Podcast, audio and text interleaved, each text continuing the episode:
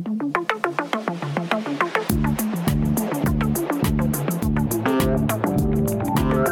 what you've been waiting for.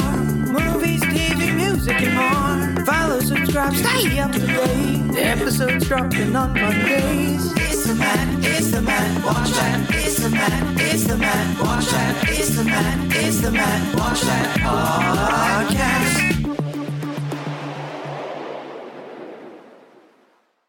Howdy, doodle, and welcome to the Matt Watch That podcast. I'm your host, Matt Sorosky, filmmaker, film fan. Each episode, I'm going to review a movie or TV pilot that I probably should have seen but never got around to. It could be a recent favorite, critic's choice, or cult classic. Everyone can join in on the fun. Follow me on Twitter, Instagram, and Facebook at Matt Sorosky. You can subscribe to my YouTube page where I'll post videos and clips from the show. If you have any opinions on what I've reviewed or suggestions as to what I should see next, use the hashtag MattWatchThat on social. Before we start, I wanted to talk about Manhattan. It's not for everyone. You really need to have a chip on your shoulder to survive the daily grind. For a while, I had no desire to associate with New York City. I was fine with our long distance relationship, but I switched jobs and started commuting into Manhattan. It was a bit of an adjustment, and for the first few months, my main goal was to get the hell out of there as fast as possible. But little by little, I started to come around on the city that never sleeps. During lunch breaks, I would walk around Times Square and explore the surrounding neighborhoods. I began taking advantage of the amenities that the city had to offer. I've been to local productions, but nothing compares to seeing a musical on Broadway. I'm still waiting on my Hamilton tickets, but I was fortunate enough to see School of Rock, Waitress, Matilda, Groundhog Day, Fun Home, Book of Mormon, just to name a few.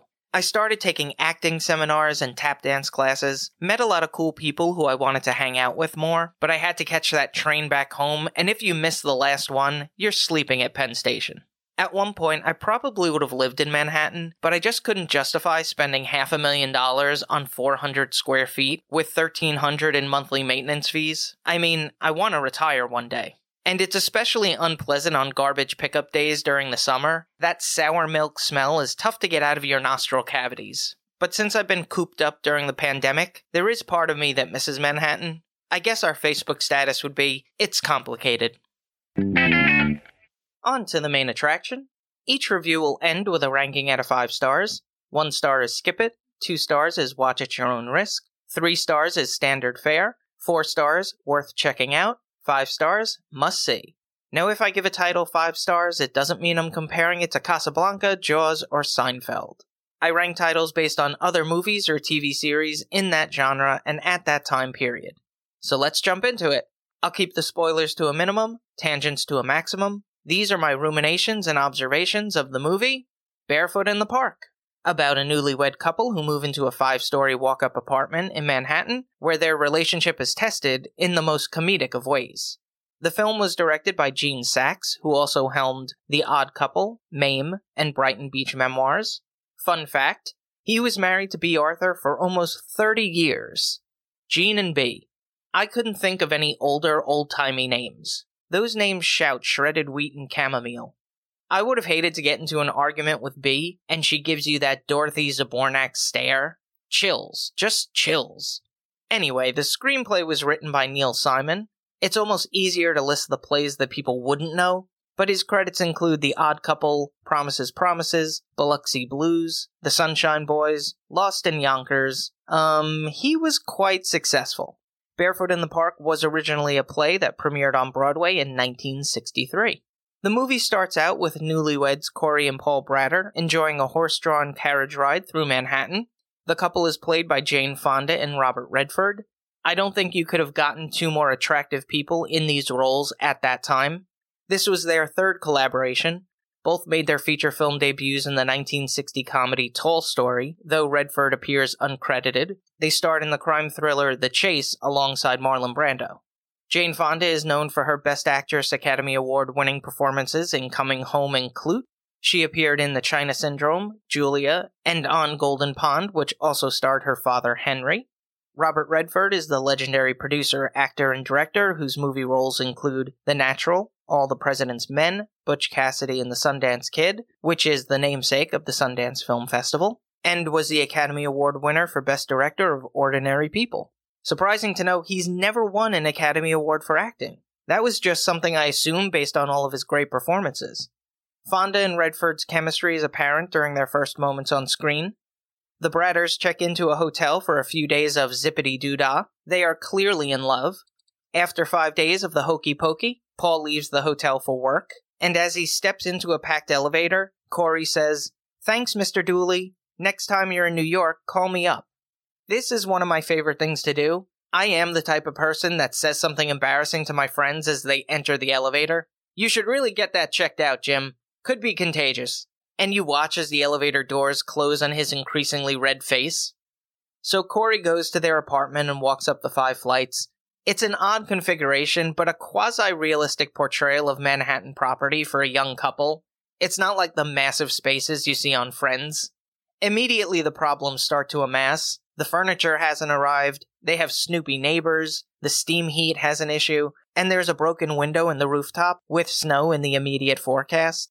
To top it off, her mother, Ethel Banks, comes for a surprise visit. She's portrayed by Mildred Natwick.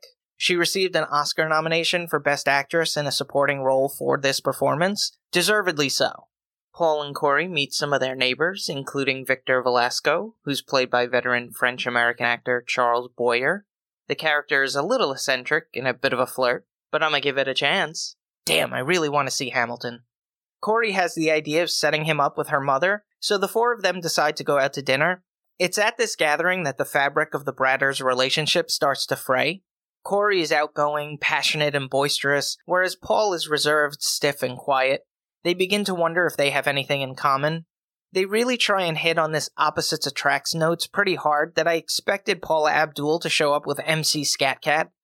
I really enjoyed this film and missed these types of lighthearted fare. Robert Redford, Mildred Natwick, and Herb Edelman, who played the phone repairman, were in the Broadway play together and reprised their roles. The acting is well done.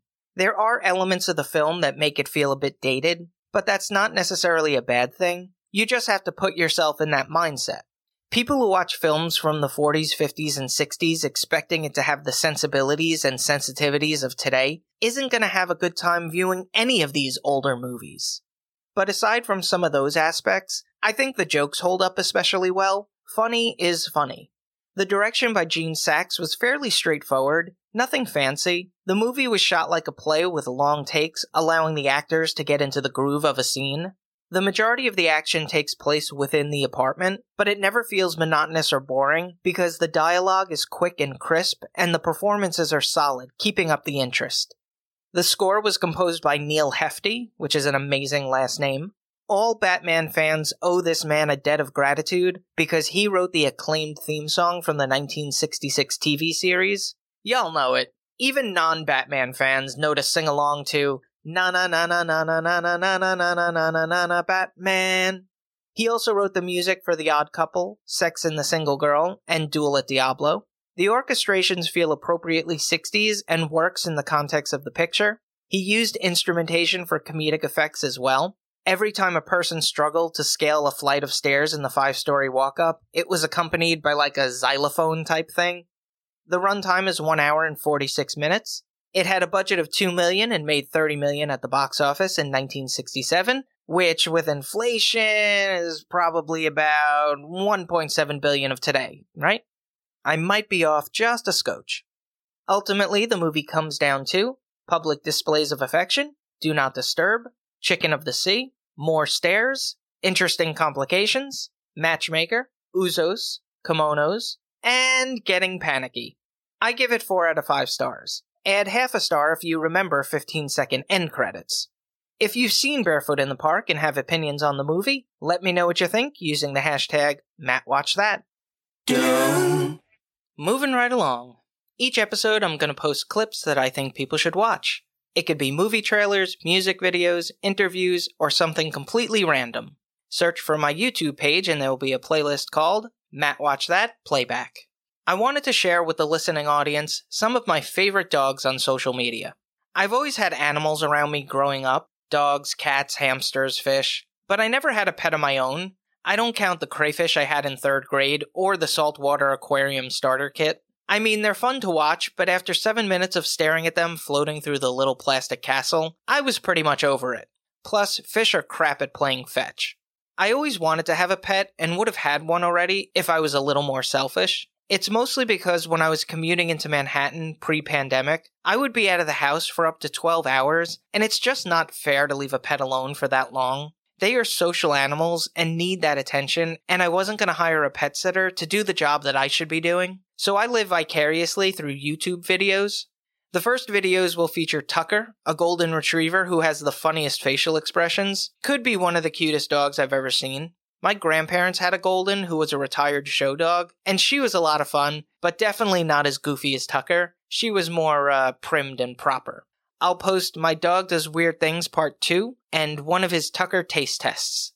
The next is Walter the Frenchie. I'd always wanted a French Bulldog because they're really easy to maintain, especially if you're a busy dog owner. But this Frenchie makes me rethink all of that because he is prone to having meltdowns, which includes incessant wailing. It's hysterical to watch, mostly because I don't have to deal with it, but you can sense when he's going to explode, and it's really funny. I'll post Walter breaks his all time meltdown record.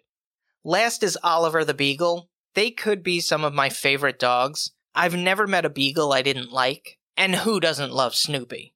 They're a good size, lower care maintenance, though they need plenty of exercise and they can be a bit barky, but that's what they're bred to do.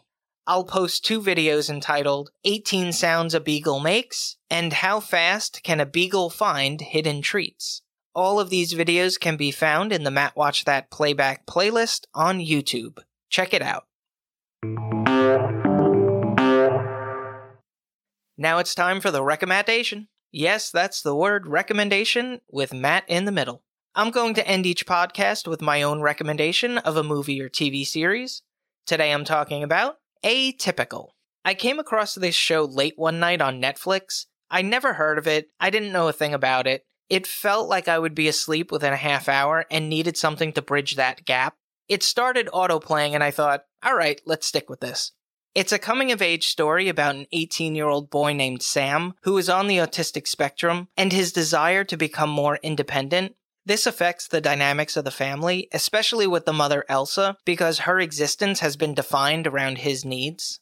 The series was created by Robia Rashid, who was a producer on The Goldbergs and How I Met Your Mother. The cast features Jennifer Jason Leigh from Fast Times at Ridgemont High and Single White Female as Elsa, her husband is played by Michael Rapaport, who's best known for Boston Public, Beautiful Girls, and his video rants. The family is rounded out by Brigette Lundy Paine, who portrays Sister Casey, and Keir Gilchrist, who plays Sam. The supporting characters are just as strong and important to the story, which includes his therapist Julia, Zahid, a coworker and best friend to Sam, and Evan, Casey's boyfriend.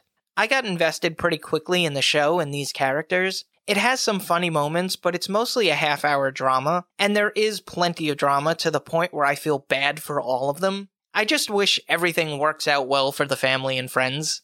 Representation is important, and there was some criticism of season 1 because there was a lack of autistic actors. This was rectified in season 2 and 3, where more actors on the spectrum were included in the storylines. I think the show accurately reflects how families are. When you look at sitcoms of the 80s and 90s, everything resolved itself within 30 minutes, and it was very saccharine. But with this series, you can tell that they love each other as much as they're frustrated with each other, and let's be honest, that's family.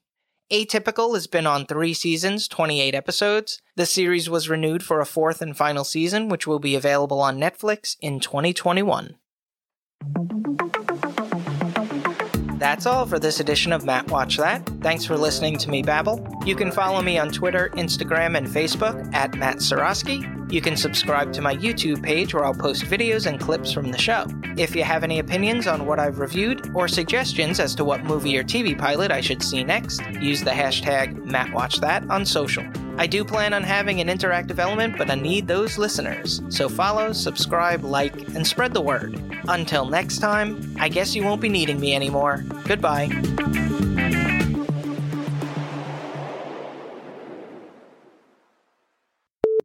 I mean, they're fun to watch, but after seven minutes of staring at them floating through the political ho ho ho ho ho, I am a mushmouth.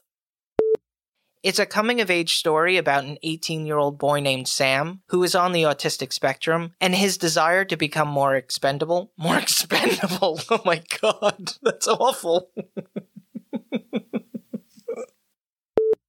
I started taking acting seminars and, ta- and tap dance classes. All of a sudden, I'm from Minnesota. This affects the dynamics of the family, especially with the mother, Eltha. I'm having a hard time today.